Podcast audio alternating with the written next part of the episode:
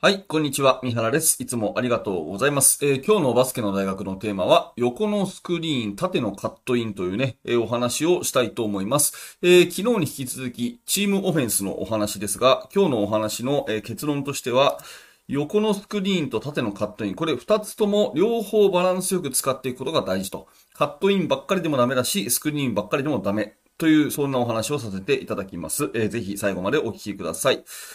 えーと、昨日ですね、私は大田区総合体育館に行ってきまして、大田総合体育館に行ってきまして、あのー、大学の試合を見に行ってきたんですね。えー、今、あの、新人戦といって、えー、大学1、2年生だけの大会というのが、えー、行われております。これはいつもですね、関東で言うと6月の中頃に、毎年行われている大会なんですが、えっ、ー、と、これのインカレですね。要は全国大会が今年からなんと始まったということで、今回第1回全日本大学バスケットボール新人戦、1、2年生だけの大会の、えー、インカレ、全国大会が初めてやると。あ、これ面白いなということでですね、えー、母校早稲田大学の応援をしにですね、えー、行き、えー、太田総合2名ありますので、えー、他の大学の試合もちょっと見てというようなことでですね、えー、バスケットの勉強しに行ってきました。で、大学生の試合を見て、まあ面白いなと思ったのは、私は普段高校生見てますから、やっぱり脚力が全然違うので、えー、ディフェンスがまずはやっぱり激しいですね、大学生の方が。まあ当たり前ですけれども、すごくこうフィジカルな、えー、激しい、えー、強度の高いディフェンスを見ることができて、えー、非常に楽しかったなというふうに思っております。どの試合もやっぱりディフェンスを一生懸命ね、えー、頑張るんで、すごくそこは、あの、いい刺激になりましたし、で、そこに対してじゃあ、オフェンスがどういうふうにかいくぐっていくのかというようなところをこう、いろんなね、思いを馳せながら見てたんですけど、やっぱりいいチームオフェンスするところはですね、え、スクリーンプレーと、え、カットインプレー、これを織り交ぜていいオフェンスをしてるなというふうに思うんですね。うん。で、ちょっと整理をしていきますが、横のスクリーンっていう例えをしました。まあ、スクリーンプレイいろんな方向性ありますけど、基本的にはこう横に動くスリーポイントライン沿いをですね、こう行ったり来たりっていうんですかね。えー、まあ、フレアスクリーンとか、ダウンスクリーンとか、もちろんね、クロスコートスクリーンで、えー、インサイド同士のスクリーンとかもありますけども、まあ多くは、あの、スリーポイントライン沿いをこう行ったり来たりするのが、まあ、スクリーンプレイの動きなのかなというふうに思ったので、えー、ここは例えとして横のスクリーンというふうに使わせていただきました。えー、で、ディフェンスが激しくタイトであればあるほどですね、スクリーンプレイでノーマークを作るっていうのはすごく重要なんですね。えー、ノーマークを作るために一番こう手っ取り早いのはスクリーンにディフェンスをぶつけて、強制的にノーマークにさせるという、これが絶対欠かせず、えー、上のレベルになればなるほどですね、スクリーンプレイっていうのが必要になるということですよね。まあ、ミニバスとかだったらスクリーンはいらずね、えー、1対1だけで、えー、フィニッシュ局面の力をつけましょうというようなところから始まるんですけども、アンダー14になるとオフボールスクリーン、そしてアンダー16になったらオンボールスクリーンというふうにだんだんこうレベルが上がっていって、私が昨日見たね、えー、大学生の年代だったら、もう、あの、プロと変わらないような、そういった戦術的負荷でですね、どんどんスクリーンプレイを使っていくというところで。えー、で、ここは、やっぱり高校生以上になったらですね、えー、絶対必要なプレイで、スクリーンプレイなしで、えー、ノーマークを作るっていうのは、ま、まあ、上位に行くとほぼ、ほぼ不可能というふうに私は思っています。ただ、そんなスクリーンプレイもですね、え、デメリットがありまして、それは何かっていうと、やっぱり、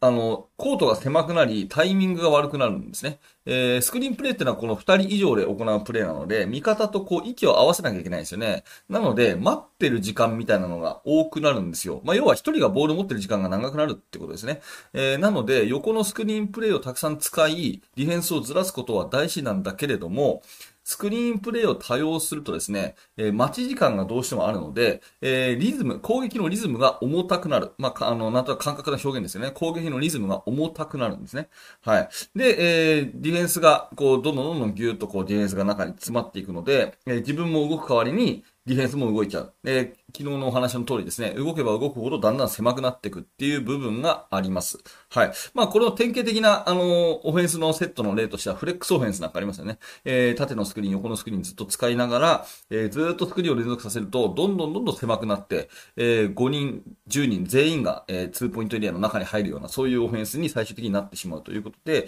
スクリーンばっかりかけると、オフェンスが重くなり、狭くなるというところは、これデメリットですね。ただ、えー、スクリーンプレイでノーマークを作るっていうことは絶対に必要ということになります。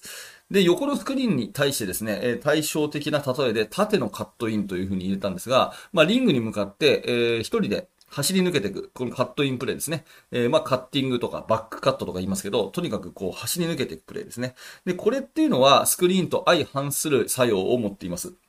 えー、これはですね、タイミングを合わせずに、味方とのタイミングを合わせずに、自分一人のね、えー、感覚でカッティングっていくらでもできますから、あの、リズムに待ち時間がないんですね。なので、カッティングをたくさんたくさん行うと、えー、パスを回すのが早くなるんですよ。うん、カットイン、カットイン、カットインっていう風にしていくとですね、パスリズムが良くなるんですね。えー、それからディフェンスをこう連れていくっていう要素がありますので、えー、まあ、スクリーンプレーっていうのはどっちかっていうと中にこうギューッとこうディフェンスが寄っちゃうところに対してカッティングっていうのはですね、ディフェンスを広げる要素があるんですね。なので、えー、縦のカットインを繰り返すと、パスリズムが速くなり、え、そしてディフェンスを広げることができると。まあ、スクリーンプレーの先ほどの横のスクリーンプレーのですね、え、重たくなり狭くなるっていうものの相反する効果で、カットインを使うと、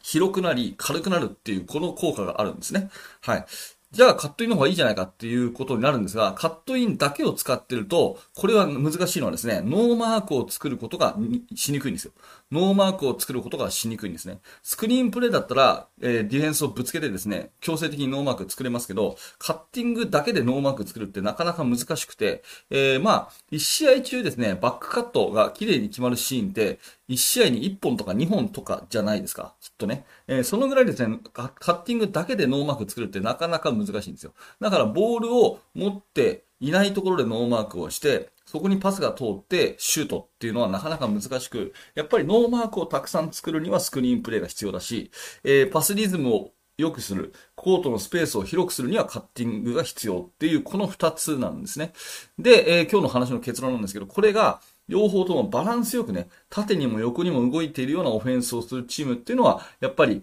うまいなと思うし、えー、シュートセレクションがいいなと思います。えー、一方でですね、あんまりこう、リズムが良くないなと思うのは、えー、スクリーンばっかり使っているチーム、またはカッティングばっかり使っているチーム。うん。で、まあ、大学生のレベルになるとほとんどないですけど、えー、そういうオフボールの動きを一切せずに、えー、ずっと、あの、ボールマンだけが、勝手に攻めてるチームっていうのは、これはまあ非常に良くないと思うんですが、まあ縦のカットイン、そして横のスクリーン、これが織り交ぜられている、えー、計画的にこう、ね、両方入ってるっていうオフェンスが非常に、えー、いいのかなというふうに私は見てて、えー、思いました。まあ大学生なんでね、高校生以上にディフェンスが激しく、で、そのためにオフェンスも非常にこう、いろんなオフェンスをしていて見てて楽しかったので、とっても勉強になったなということで、えー、その、なんかいいオフェンス、やっぱり上のレベルになると、うん、やっぱ戦術的に違うなと思ったことは何かなっていうのを言語化していたときに、私は今日ね、え横のスクリーン、そして縦のカットイン、これのバランスよく織り交ぜるということが大事なのかなと思ったので、えこれをお聞きのあなたのチームはいかがでしょうか？え縦のカットインやってますでしょうか？そして横のスクリーン使ってますでしょうか？